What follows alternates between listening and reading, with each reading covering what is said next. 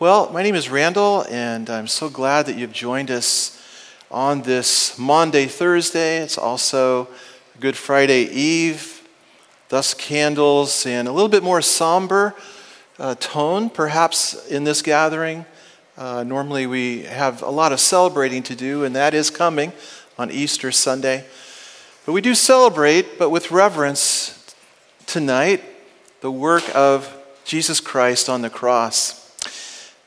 And the teaching tonight is simply entitled, What Does Divine Love Look Like? What does divine love look like? Now, this conversation is part seven of the series that we have had Conversations with Jesus on the journey to the cross. And this conversation takes place actually not on the journey to the cross, but he is literally hanging on the cross. And it is the third conversation that he has had on the cross. If you've been with us for the, this series, you would remember that one conversation he had was with a convicted criminal on one side. He was, this criminal was on another cross right next to Jesus. In that conversation, in that conversation, Jesus offers this criminal uh, paradise. Says, "Today you will be with me in paradise." So, forgiveness for a criminal, which is good news for all of us, no matter what we've done, no matter uh, what someone has, has done in a negative way in their life, there is grace and there's a way, path forward for eternity. And then another conversation, he commended the care of his mother, Mary, to his dearest friend, John. This particular conversation that we're going to focus on tonight is the last conversation that Jesus has before he dies. There's three statements in this conversation, and all of them are directed to God the Father.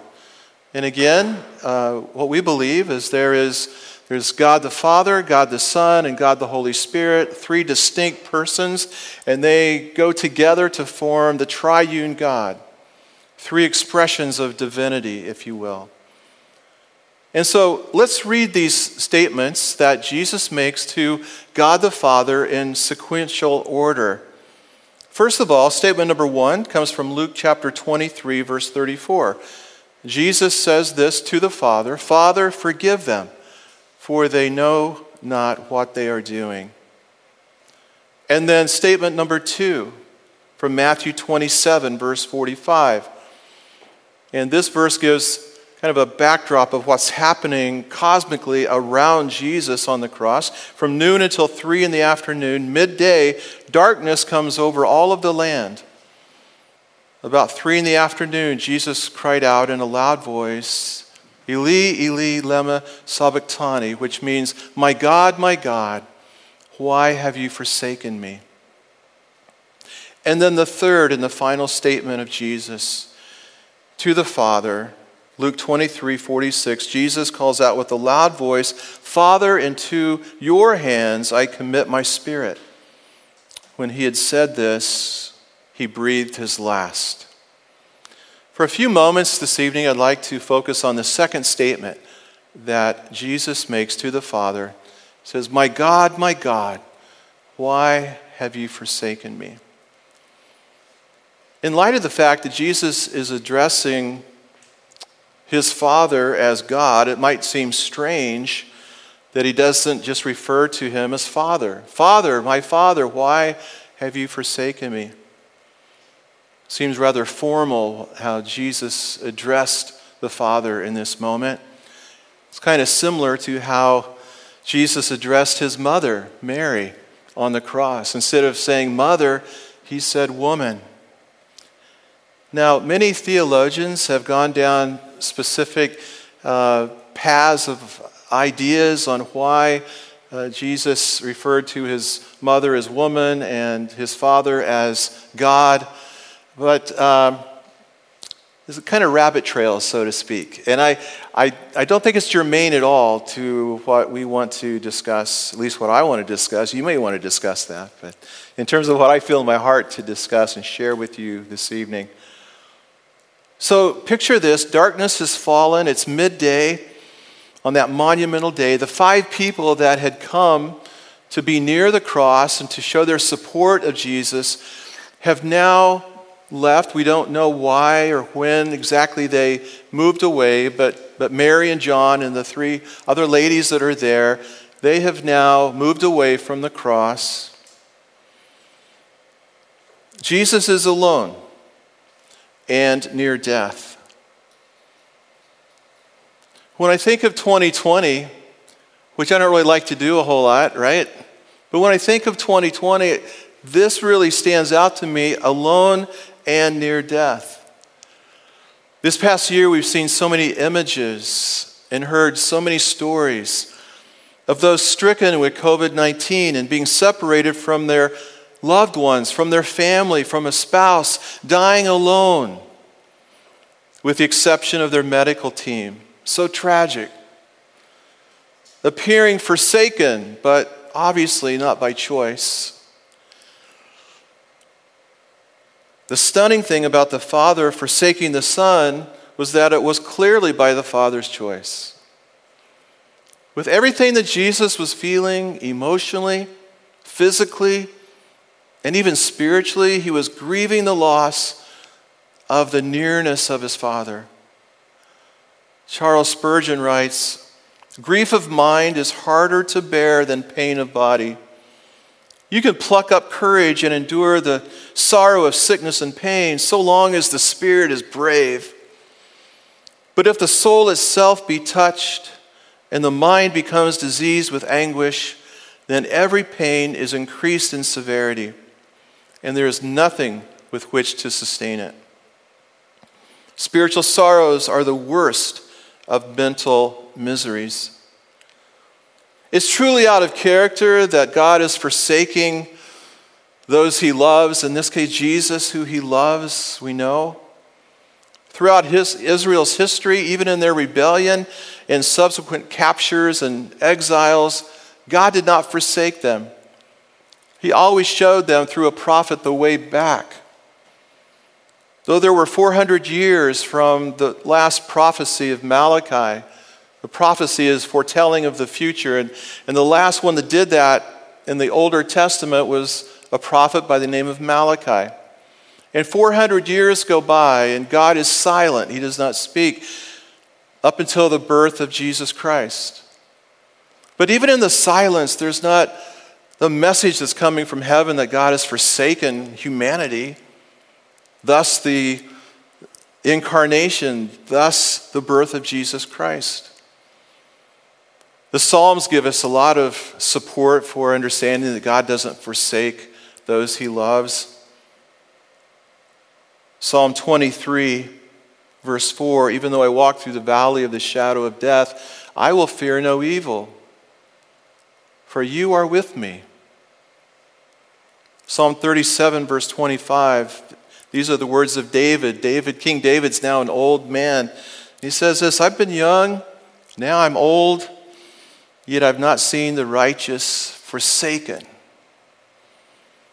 In these words to Joshua in the Old Testament, but also they appear for Christ's followers in the book of Hebrews in the Newer Testament. These words, I will never leave you or forsake you. This is our God. Our God is a God that does not forsake those that he loves. Never. Now, the word forsaken is used by the Son, directed to the Father. Such a strange moment for Jesus to feel forsaken.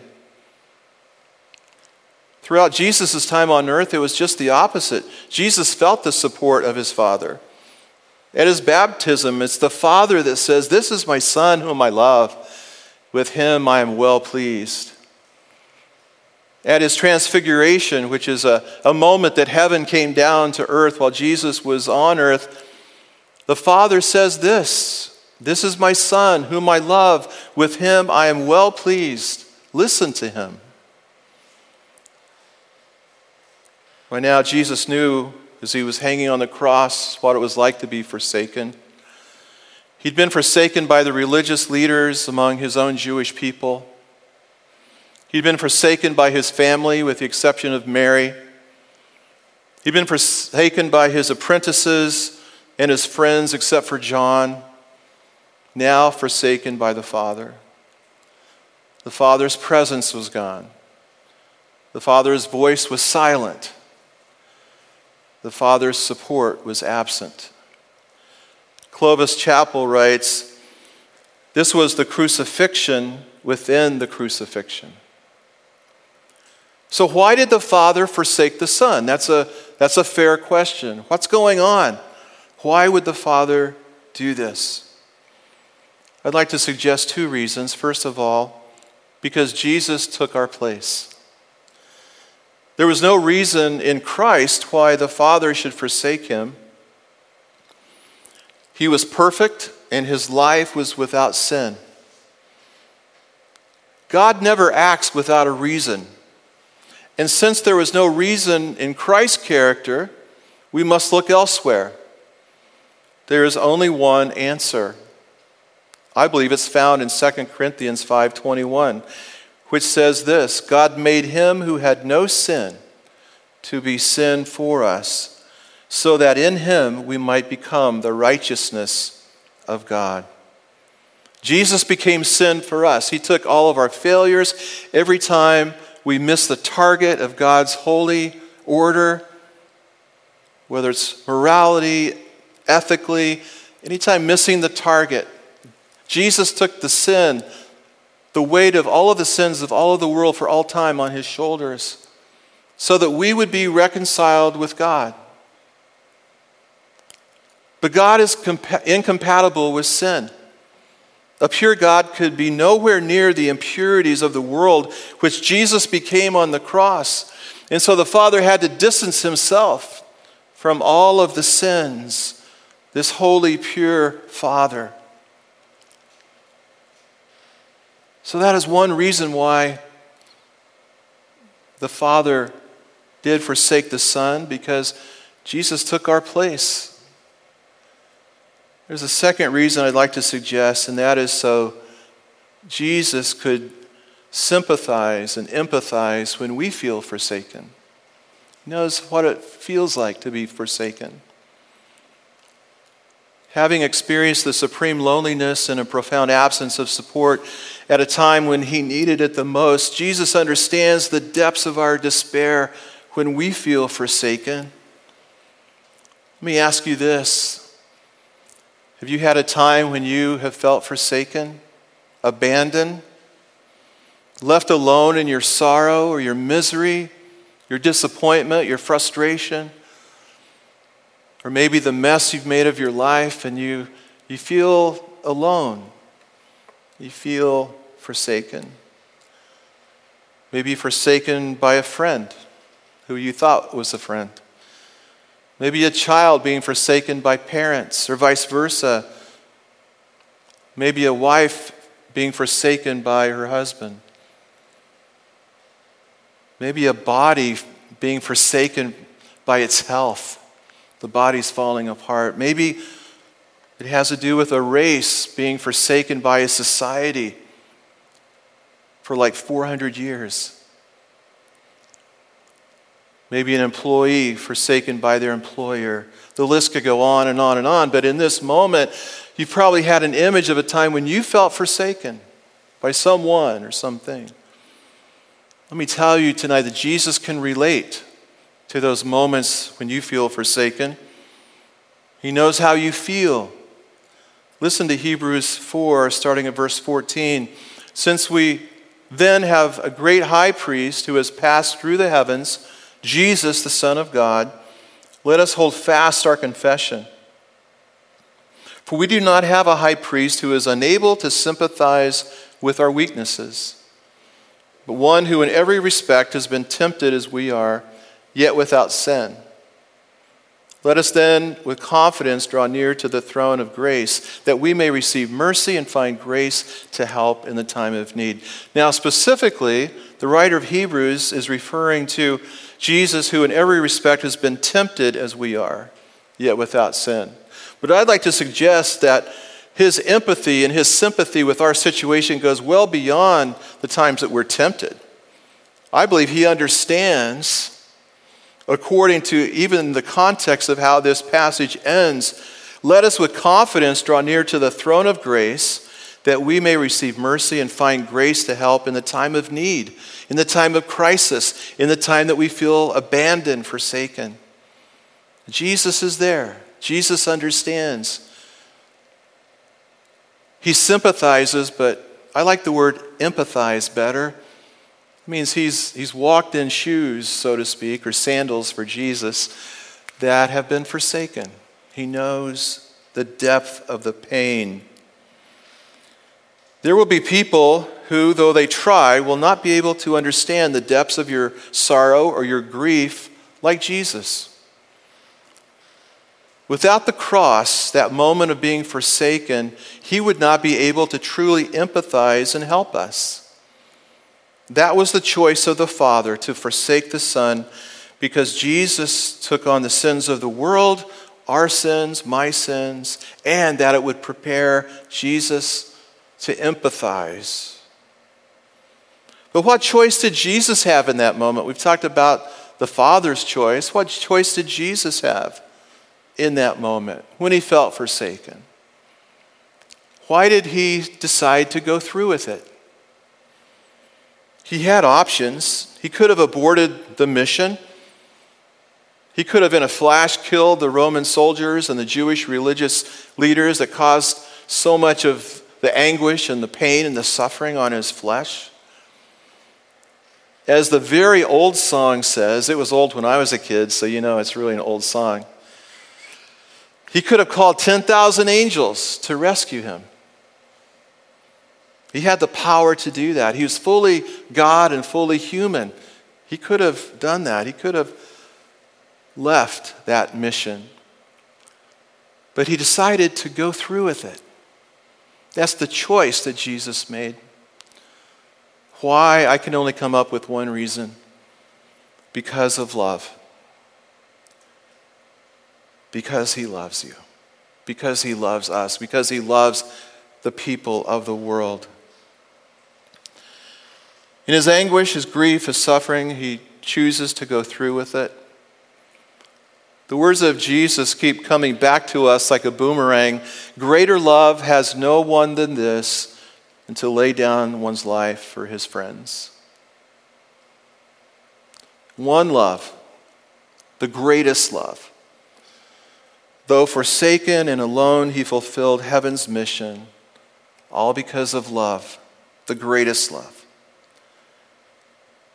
I'd like our music team to join me now on the platform. And as we bring this to a close, I'd like to just revisit in a summary what does divine love look like? Have you asked what does God's love look like? Well, First of all, it pays the penalty for our sins. It becomes the solution to the guilt and the shame that without this penalty being paid, we would walk with and live with all of our days. Divine love also understands and empathizes with our deepest, darkest sorrows. The moments that we feel alone, the moments that we feel forsaken, left out.